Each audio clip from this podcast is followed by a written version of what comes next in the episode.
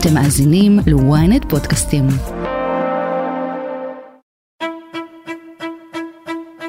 ככתב דתות הרבה שנים, אחד הדברים שתמיד מחרפנים אותי אצל החרדים זה התפיסה המגזרית המוגזמת, שבאה לידי ביטוי גם בכלי התקשורת שלהם. לפעמים יכולים שלושה אנשים להיהרג בתאונת דרכים ואפילו לא תדווח, אבל אם במודיעין עילית היה איזה מקרה של מוות בעריסה, הוא יתפוס כותרות ראשיות עם פוש שוחה דמעות. אבל היי, בעצם כולנו כאלה. קחו לדוגמה את האלימות המשתולדת במגזר הערבי. רק בחודש יולי נרצחו שם 28 בני אדם, כמעט אחד ליום, ובסך הכל 140 מתחילת השנה. בתקווה שהמספר הזה לא טיפס עוד עד שאתם מאזינים לפרק. זו סטטיסטיקה שאין לה אח ורע בשום חברה בעולם. והנה, גם את זה אנחנו לא ממש רואים בראש הכותרות. למה יש לנו לפעמים תחושה שכדי שכולנו נתעורר ונזדעזע, אנחנו צריכים שהאלימות הזאת תזלוג גם לחברה הישראלית היהודית? אני קובי נחשוני, וזאת הכותרת. סלימאן אלעמור, מנכ"ל שותף של ארגון אג'יק, גם אתה מרגיש שאנחנו אדישים לאלימות הגואה בחברה הערבית? כן, אני חושב שלא רק החברה הישראלית, אני חושב שגם החברה הערבית שהיא חלק מהחברה הישראלית היא מרגישה והאדישות שקיימת שם היא אדישות שאנחנו לא מצליחים להבין אותה. זה יכול להיות רצח לידך, זה יכול להיות רצח באותו יישוב, באותה שכונה והכל בסדר והחיים ממשיכים.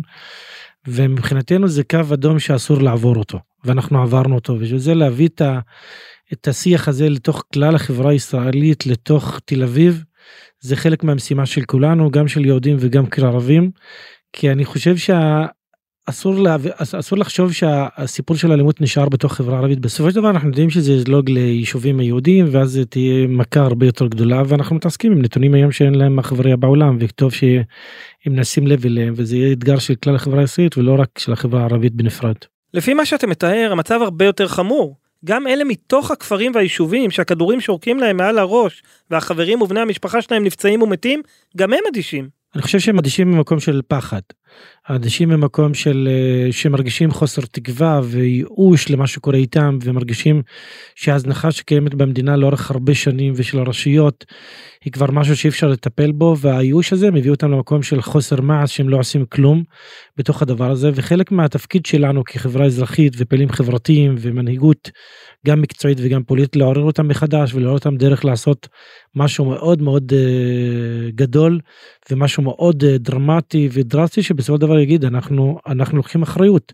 וזה חלק מהתפקיד שלנו כמנהיגות גם uh, פוליטית ומקצועית להגיד אנחנו מביאים את השיח הזה לתוך מרכז הארץ. אבל מה המדינה מה המשטרה יכולות לעשות שהן עוד לא עשו? ראינו את הממשלות גם הקודמת גם הזו נותנות תקציבים לפיתוח בחברה הערבית למאבק באלימות. שמענו את השר לביטחון לאומי בן גביר אומר אל תשפטו אותי לפי היחס לפלסטינים או העמדות המדיניות שלי, אני עם החברה הערבית במאבק בעניין הזה, מה הם היו יכולים לעשות שלא עושים? אני חושב שיכולים הרבה לעשות. אני חושב שיש פה תפקיד שהמשטרה יודעת לעשות את העבודה שלו. אני, שלה, אני לא צריך ללמד את המשטרה מה לעשות. המשטרה יודעת לעשות, המשטרה ברגע שיש פיגוע לאומני וכל אירוע לאומני יודעת להביא את הרוצחים מכל מקום, מכל זווית בתוך הארץ, אם זה בתוך יו"ש, אם זה מחוץ. בשביל זה צריך גם שב"כ, צריך כוחות אחרים שלא ראינו שמצליחים לא להיכנס בקלות אני, לחברה הערבית. המשטרה צריכה לקבל את ההחלטות של עצמה, מה צריך לעשות ומה להפעיל. אני לא צריך להגיד למשטרה, אין לי שום ניסיון במאבק של פשע בחברה הערבית, המשטרה יודעת לעשות את העבודה, היא אומרת אני יודעת לעשות את העבודה, בבקשה תעשו את העבודה, והדבר השני קשור גם להזנחה. אני חושב שתקציבים גדולים עוד לא מגיעים לחברה הערבית, טוב שהתחילו להגיע לחברה הערבית, והרבה פרויקטים נעצרו גם בממשלה הזאת, וטוב שיש הנושא של צעירים התחיל לקבל מפנה מאוד מאוד אה, רציני בתוך הפרויקטים, כי אנחנו מדברים היום על לסבר את האוזן במונחים של מספרים, 40 אלף צעירים ערבים בשכבת גיל יש, גיל 18 כל שנה יוצאים לשוק העבודה ולשוק האקדמיה לחיים הגדולים, להגיד לך שהצעירים האלה נמצאים בידיים טובות? לא. יותר משל... לפי דוח מבקר המדינה ודוחות שהמדינה מוציאה בעצמה, יותר מ-30 ו-40 אחוז הצעירים האלה לא עושים כלום בחיים שלהם והמודל שלהם זה לא אני ואתה והמודל שלהם זה העבריין והמודל שלהם זה מרוויח כסף מהר ואנחנו רוצים ליצור להם מודלים אחרים מודלים של אחריות ומודלים של מחויבות ושל תעסוקה ותכנון משפחה וזה דברים שזה לא רק התפקיד המשטרה זה תפקיד גם של המשרדים הממשלתיים ותפקיד של רשויות מקומיות ותפקידים של כל אחד וכל אב משפחה בתוך הבית כך שאם יהיה מאבק משותף ושל של כלל הגורמים אנחנו יודעים להגיד והמאבקים האלו כבר היו לפני 20 שנה שארגוני פשע היו במרכז הארץ וביישובים וערים כמו נתניה ותל אביב ולוד ואחרים. אחרים, המשטרה ידעה לעשות את העבודה, אז בבקשה תמשיכו לעשות את העבודה ולא מספיק, לא שר לביטחון פנים ולא מפכ"ל המשטרה, תפסיקו לדבר ותתחילו לעשות. וזה מה שחסר לנו שהיום אתה יכול להיות בתוך הבית שלך, בתוך הגינה שלך, בתוך החדר שלך, אנשים נכנסים וזה ארגוני פשע מאוד מאורגנים שמטילים אימה על כולנו ואין פה אה, בסוף לא יהיה פה ערבי ויהודי, יהיה פה נרצחים גם מהצד היהודי וימשיכו להיות מהצד הערבי, אם המאבק הזה לא נדע לעשות אותו במשותף ומהר ו- ושהמשטרה תיקח אחריות עליו. ואחרי שבאנו בטענות למשטרה ולממשלה שאולי לא עושות מספיק, אתה מרגיש שהמנהיגות הערבית כן משתפת פעולה, כן עושה את המקסימום מהצד שלה? אני חושב שכולם צריכים לעשות יותר, כולל המנהיגות הערבית וכולל הרשויות המקומיות וכולל החברה האזרחית וכולל אה, העבודה עם הצעירים, כולנו צריכים לעשות יותר ו- ו- ועושים לא מספיק היום ו- ואנחנו מבקשים עכשיו דרך המצעד שיתקיים ביום ראשון ודרך הפעילות שאנחנו עושים גם ביישובים וברור לי שהמצעד הזה לא יהיה הראשון, אחריות מוטלת על כולנו כולל על הצעיר הערבי וכולל על האבא שאיך הוא מחנך את הילדים שלו וכל הרשויות המקומיות אבל בסוף למדינה הזאת יש ריבון ויש ראש ממשלה ויש משרד לביטחון פנים ויש משטרה ויש uh, ראשי רשויות.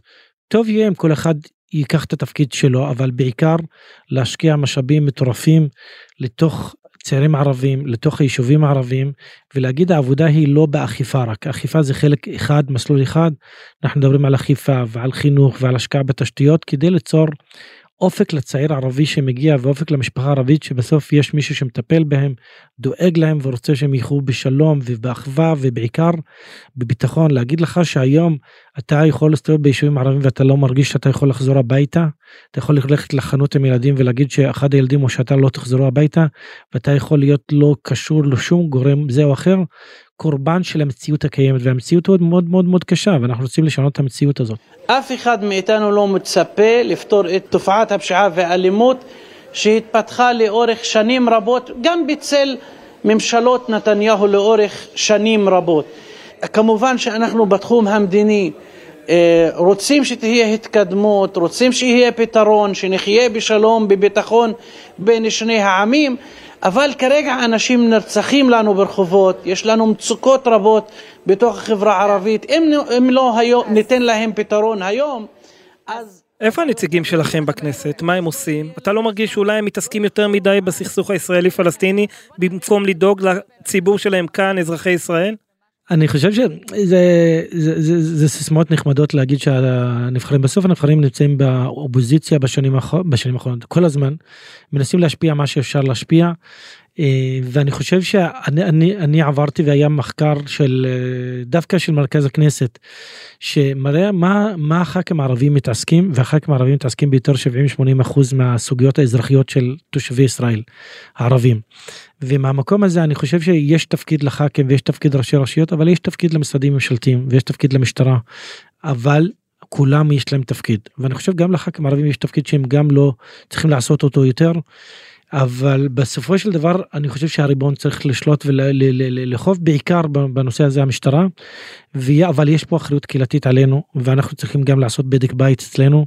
כל משפחה וכל יישוב וכל אה, אב אה, וילדיו ואני חושב שאם נעשה את הבדק בית ובמקביל לזה יהיה את ההשקעה הנכונה אנחנו יכולים לצאת מהדבר הזה זה להיות נרצח בחברה הערבית זה לא תחביב שאתה בוחר אותו אבל הפך להיות מקום שהיד קלה מאוד על ההדק והתחושה שאתה מסתובב שאתה יכול להיות הבא בתור בלי שתהיה מעורב בשום דבר זה תחושה שהיא קיימת היום אצל כל האנשים אצל כל התושבים הערבים בכל היישובים בכל האזורים וזו תחושה מאוד מאוד אה, קשה שאתה אומר אני לא יודע אם אני אחזור הביתה או לא.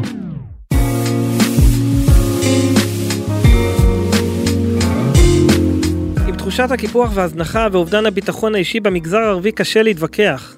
האחריות לכך רובצת על כולנו, ועדיין אי אפשר שלא לדבר על הגורם מספר אחת לאלימות, הכמות האדירה של כלי נשק לא חוקיים כמעט בכל בית. מה היה קורה אם היינו מחלקים אקדחים בקבוצות אוכלוסייה אחרות? האם גם שם היינו סופרים כל כך הרבה מתים? תכף ננסה להבין. הודעה קצרה ומיד חוזרים. בזמן שאתם עושים כושר? סיימתם עוד שני פרקים בספר. חדש באפליקציית עברית, ספרים קוליים, דרך חדשה לנצל את הזמן ולהפוך את השגרה לחוויה מרתקת. אז בואו ליהנות מאלפי ספרים להאזנה שמחכים רק לכם. לקרוא בכל דרך, בעברית. הורידו עכשיו את אפליקציית עברית ללא עלות ותהנו מספר קולי ראשון מתנה.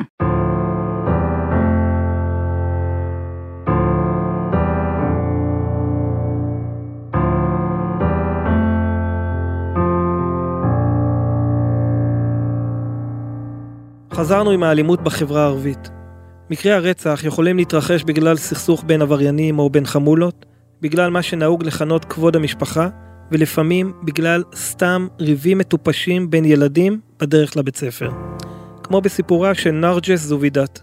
יש לי בן ובת, בן יחיד, גידלתי אותו טוב, קוראים לו מחרוס. במותו היה בן 19. הוא נסע לשים קץ לסכסוך בין אחותו ובין אחות של הרוצח, בנועם. הלך באותו יום לדבר איתם. היו מרביצים לכל, בזמן שהייתה עוברת אה, ליד הבית שלהם לבית ספר. פעם ראשונה, בסדר, אמרו לו, בסדר, ופעם השנייה שהוא הלך ולא יצא. הרגו אותו. הוא התלבש, התרחץ, לאן אתה הולך יא מחרוץ לאכול ארוחת ערב עם חברים? בדרך הוא חשב, אני קרוב מהבית, אולי אני אדבר איתם עוד פעם, כי עוד פעם אה, מרביצים לה. זה מה שקרה. הלך לאנשים בזמן לא נכון ולא התייעץ עם אף אחד, היה צעיר בן 19. הוא חשב שיפתור את הבעיה, אבל אה, רצחו אותו בדם קר. זה מה שהיה, על שטות. בחור אהב לחיות, היו לו חלומות ענקיות, היה חייכן, מיוחד, חרוץ, היה מתאמן כל יום בבוקר מוקדם, בשעה חמש הולך להתאמן, עשה סרטונים קצרים לבית ספר תיכון, מחרוס, נהג לה, להגיד משפט אהבה, בלוס, ביטחון, שווה חיים. ולפעמים אפילו ריב לא היה. והקורבנות הם אזרחים תמימים שנקלעו למקום הלא נכון בזמן הלא נכון. כמו שקרה לבן של חוג'ירד מוחמד עומר. היה לי ארבע בנות, והיה חלום שלי שיהיה לי ילד זכר, יעני, ואחרי 17 שנה אלוהים נתן לי את עמר. ואחרי עמר בשנה נתן לי עוד עומר. ביום המקרה אה, ישבתי עם הבן שלי הוא קם בבוקר בארבע בבוקר, הוא התחיל uh, לשחק אותי, הוא והאח שלו הקטן. בעשר, uh, בתשע וחצי, הייתי רוצה ללכת לעשות כמה דברים בביר אל-מכסור, והוא תמיד אוהב ללכת איתי למסגד, למכולת, לעבודה שלי. הוא הלך uh, איתי על הדלת, אמר לי, אבא, אבא, אני רוצה ללכת איתך. אמרתי לו, לא, לא, אני רוצה ללכת לכמה מקומות, אתה תהיה אצל אמא שלך. והוא אמר לי, אבא, אני כועס עליך, והלך. וזו המילה האחרונה ששמעתי מעמר. חזרתי לבית אחרי תפילה, אמרתי לשייח, הוא אמר לי, למה אתה ממהר? אמרתי לו, אני הבטחתי לעמר שאני אקח אותו לעכו, הוא אוהב את הים. אמר לי, טוב, בסדר, תלך. הלכתי, אה, נכנסתי לבית, שלום, שלום, אמא מכינה אוכל. אמרתי לה, איפה עמר? אמרה לי, אה, לקחה אותו אה, אישה של אח שלי לגן שעשועים בביר אל-מכסור. בזמן הזה שאני מדבר, אישה של אח שלי שלחה לי וידאו לעמר. זה לפני הרצח בעשר שניות. היה מבסוט, מבסוט, מבסוט, והיא היה, הייתה מדברת איתו. ובזמן הזה שאני סגרתי, כבר uh, התחיל המקרה, הגיע מישהו, מישהו מנצרת, והוא uh, מתחיל לירות uh, על uh, אוטו של עבודה, והגיע uh, ירי בראש של עמר, שניים של יריות בראש של עמר, ועל המקום עמר. על המקום עמר מת. ואני הייתי בבית, אה, מכינים אוכל, ופתאום הילד שהיה בן אח שלי, שהיה אצלו, והוא ראה את עמר, מה, איך מת, ואיך הירי היה בראש שלו, ראה את הכל. והוא אומר לי, אה, עמי, עמי, עמי, דוד שלי, דוד שלי, עמר מת, עמר מת. אני השתגעתי, מה זה עמר מת? אני אומר לו, מה זה עמר מת? הוא אומר לי, עמר מת, מת, עמר מת. ואני רואה את חסנה אשתו של אח שלי על הרצפה, על החצץ, היא בוכה, היא שמה חצץ על הראש שלה, והילדים בוכים, כולם בוכים. הלכתי לרמב"ם. אה, ראיתי את הבן שלי בחדר הלם, ראיתי את הרופאים בוכים, ראיתי את האחות בוכים. לא מכירים את עמאר, אבל בוכים על עמאר, ראו את עמאר איך המצב שלו, והוא בוכים. ואני ראיתי את עמאר, אמרתי לו, עמאר, קום. אמרתי לו, עמאר, קום, אתה משקר עליי, אתה לא מת. עמאר, קום, קום. התחלתי לדבר אותו. התחלתי לעשות לו את הדברים שהיה, הוא אוהב אותם, שים בפה שלי על הבטן שלו ועשי לו כמה דברים, הוא אוהב את זה מאבא שלו. אמר, אמר קום, אמר קום, אמר לא קם, אמר לא מדבר, אמר אין לו. זה מה שקרה מהזמן הזה, אף אחד, תאמיני לי, אף אחד לא, לא, אף אחד לא שואל עליי, אף אחד מהמדינה לא שואל עליי, אף אחד לא מתקרב עליי, מה, מה צריך לעזור לבית הבית שלה בעמר, אף אחד, רק אכפת להם החיים שלהם, מה, מה קרה שלי אבו עמר, אף אחד לא אכפת לו.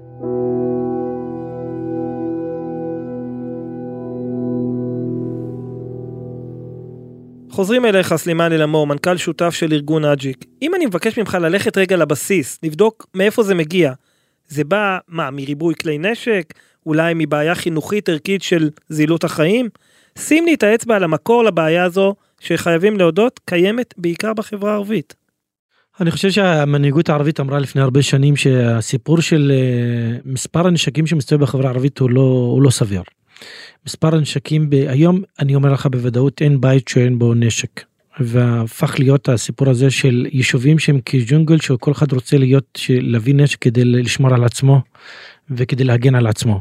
ואז מביא את זה שאנשים מאוד מאוד נורמטיביים ואנשים מאוד מאוד נורמליים מחזיקים נשקים בבית לא חוקיים. וברגע ש... ו... ו... וברגע שמשתמשים בזה אז משתמשים בזה בסופו של דבר לא נכון.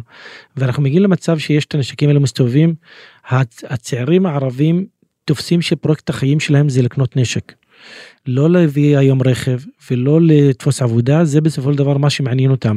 במשכורת הראשונה והשנייה והשלישית הוא רוצה שיהיה לו נשק בבית. למה נשק בבית? כי הוא מרגיש שהוא מאוים הוא לא יכול ללכת לבית קפה בלי שהנשק הזה הוא לא יכול ללכת להסתובב ברחובות ללכת לעבודה וזה מביא למצב שכמות הנשקים שמסתובבת מביא בסופו של דבר אה, אה, שיגעון של, של אנשים שמשתמשים בו בכל הזדמנות.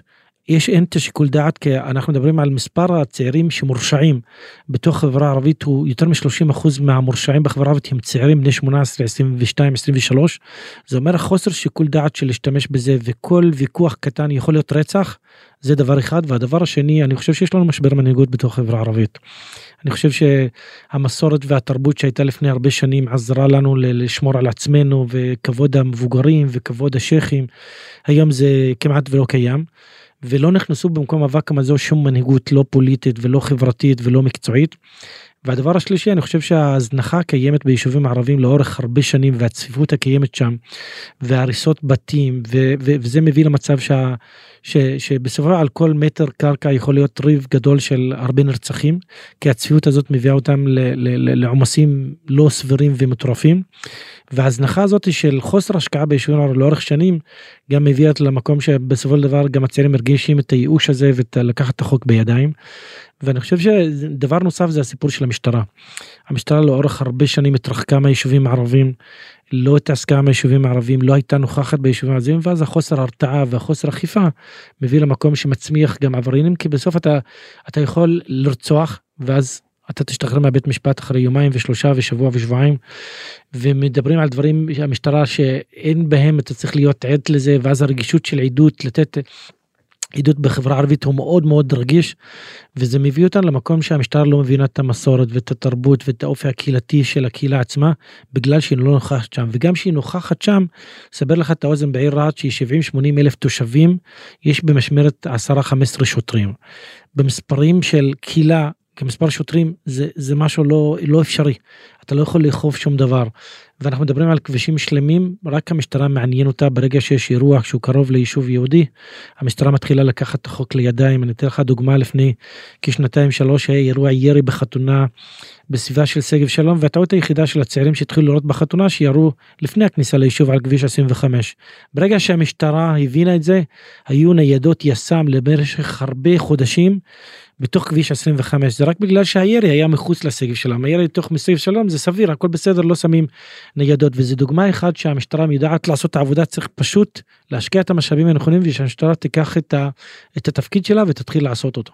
אבל אתה יודע, יש קצת מרחק בין עצם ההחזקה בנשק לבין השימוש בו. אתה בעצם טוען שכל חברה שנציף אותה בכלי נשק, האלימות בה תזנה כמו במגזר הערבי? מה היית אומר על המתנחלים למשל? מה על שוטרים וחיילים שלוקחים את הנשקים הביתה? אנחנו לא רואים שם פשיעה או מקרי רצח בכאלה היקפים. אנחנו מדברים על נשקים לא חוקיים. מה שהחיילים והשוטרים והמתנחלים מחזיקים זה נשקים חוקיים. יש מעקב שם, יש בדיקות מאוד ברורות מה עושים שם עם הנשק. לצד החברה הערבית שמביאה את הנשק במקום לשמור על עצמה. השוטרים שמסתובבים לא בשביל רק לשמור על עצמם בשביל לשמור על המרחב הציבורי שעושים את העבודה שלהם.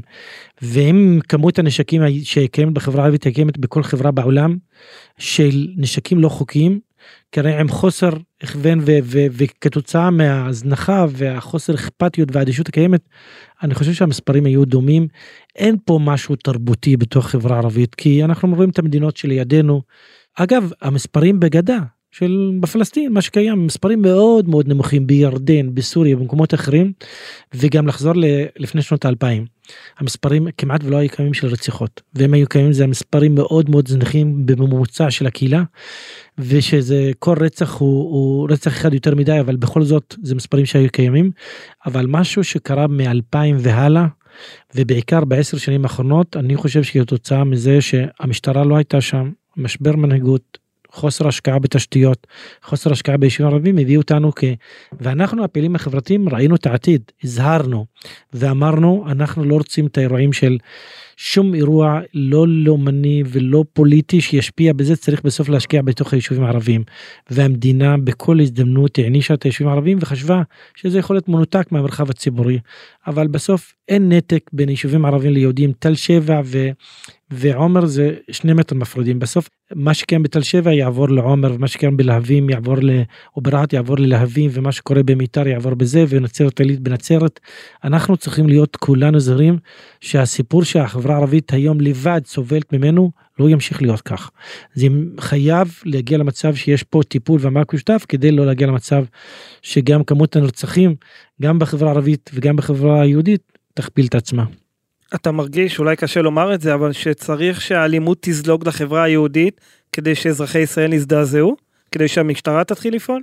אני לא רוצה להגיד את זה אבל יש תחושה שעד שזה לא קורה כנראה שהטיפול לא ימשיך להיות uh, ימשיך אני מאוד מאוד מקווה שזה לא יקרה אבל ברור שאם הדברים האלה היו קורים בתל אביב והיו קורים בחיפה והיו קורים בבאר שבע בתוך הערים עצמן הטיפול היה אחר. וההרגשה שלנו הזו, הזאתי של החוסר טיפול בגלל שאתה תושב ערבי אנחנו מצפים מממשלה בעיקר שיש פה 99 אחוז אזרחים שומרי חוק שיש להם משפחות ורוצים לשמור על המשפחות שלהם ו, ומאוד מאוד רוצים להישאר פה ורוצים להמשיך להיות אזרחים הגונים כדי לש, ש, שלא לתפוס נשק ולהתחיל לראות ולהגן על עצמך אני חושב שהתפקיד של המדינה להתחיל לשמור עליהם ולעשות את התפקיד שלה שזה ביטחון בסיסי שאתה אמור לשמור על החיים שלך ועל המשפחה שלך ועל היישוב שאתה גר בו. אז השבוע אתם באמת מגיעים למרכז הארץ, מה אנחנו צפויים לראות שם בתקופה הקרובה? מחאת קפלן גרסת המגזר הערבי? משהו דומה אני מאוד מאוד מקווה, אנחנו רוצים להביא אלפים לתוך uh, תל אביב ובכיכר הבימה ולעשות אקט מאוד מאוד קיצוני שזה להביא כמספר הקורבנות, אנחנו מדברים על סדר גודל של ממוצע של קורבן נרצח ביום. שעוד פעם זה אין, אין לזה אח ורע בעולם. ולהביא את מספר הנרצחים אני, אנחנו מדברים על יותר מ-140 145 נרצחים שזה מספרים מטורפים שלהביא את ה-140 ומשהו ארונות קבורה שצעירים מובילים אותם ופה הצעירים של הג'יק מובילים אותם מהמקום הזה לעשות מפגן כוח מאוד עוצמתי של גם צעירים ונשים ו, ואוכלוסייה מבוגרת ואוכלוסייה מאוד צעירה ויהודים וערבים. אני חושב שזה מעביר את האחריות לא רק לקחת אותו חברה ערבית, גם החברה הערבית יודעת להגיע למרכז הארץ ולהגיד אנחנו מסמנים לעצמנו שחייבים מאבק משותף כי המאבק הזה לא מאבק של החברה הערבית לבד.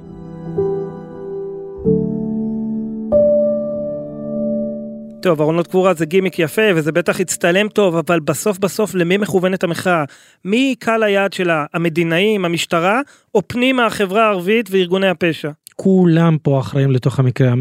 המשטרה צריכה לאכוף והמדינה היא הריבון והחברה הערבית צריכה לקחת אחריות על המקום שלה ממקום של חינוך ואחריות קהילתית ואיך אנחנו מביאים את הצעירים האלה למקום של מודלים הרבה יותר חיובים ואני חושב שכל אחד אם יעשה את התפקיד שלו נגיע למצב שהרציחות האלה ייפסקו כאשר אנחנו לא אופטימיים שזה לא ייעצר מחר בבוקר.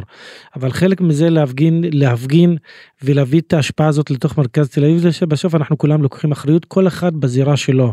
לחייב גם את המשטרה לקחת אחריות. אני לא יודע לעשות את העבודה של המשטרה המשטרה לא יודעת לעשות את העבודה שלי כל אחד אם יעשה את העבודה שלו זה רשויות מקומיות ומשרדים ממשלתיים ומשטרה וקהילה וחברה אזרחית נבוא למצב שאנחנו מאוד מאוד מקווים שהדברים האלה הרציחות האלו יעצרו בימים בשנים בחודשים הקרובים כאשר עוד פעם זה בעיה שאנחנו מרגישים אותה היום שהיא בעיה רק של החברה הערבית ואנחנו רוצים להעביר אותה לאיזה מאבק משותף ערבים ויהודים שלכל אחד יש את התפקיד שלו וחלק מזה שאנחנו המאבק הזה גדול על החברה הערבית לבד.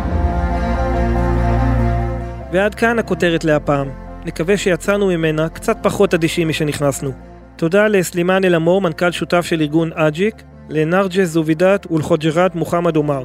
אתם מוזמנים לעקוב אחרינו בוויינט, באפליקציה, בנייד וגם ברכב, או איפה שאתם שומעים את הפודקאסטים שלכם. אם זה קורה באפל או בספוטיפיי, בואו לדרג אותנו. אפשר גם להגיב. בינתיים אני מזמין אתכם להאזין לפרק נוסף, האם אנחנו צריכים עוד נשק ברחובות. חפשו אותו. איתי בצוות הכותרת שרון קידון וטל זרביב. תחקיר הפקה ועריכה גיא סלם ועדן דוידוב. אני קובי נחשוני, נשתמע.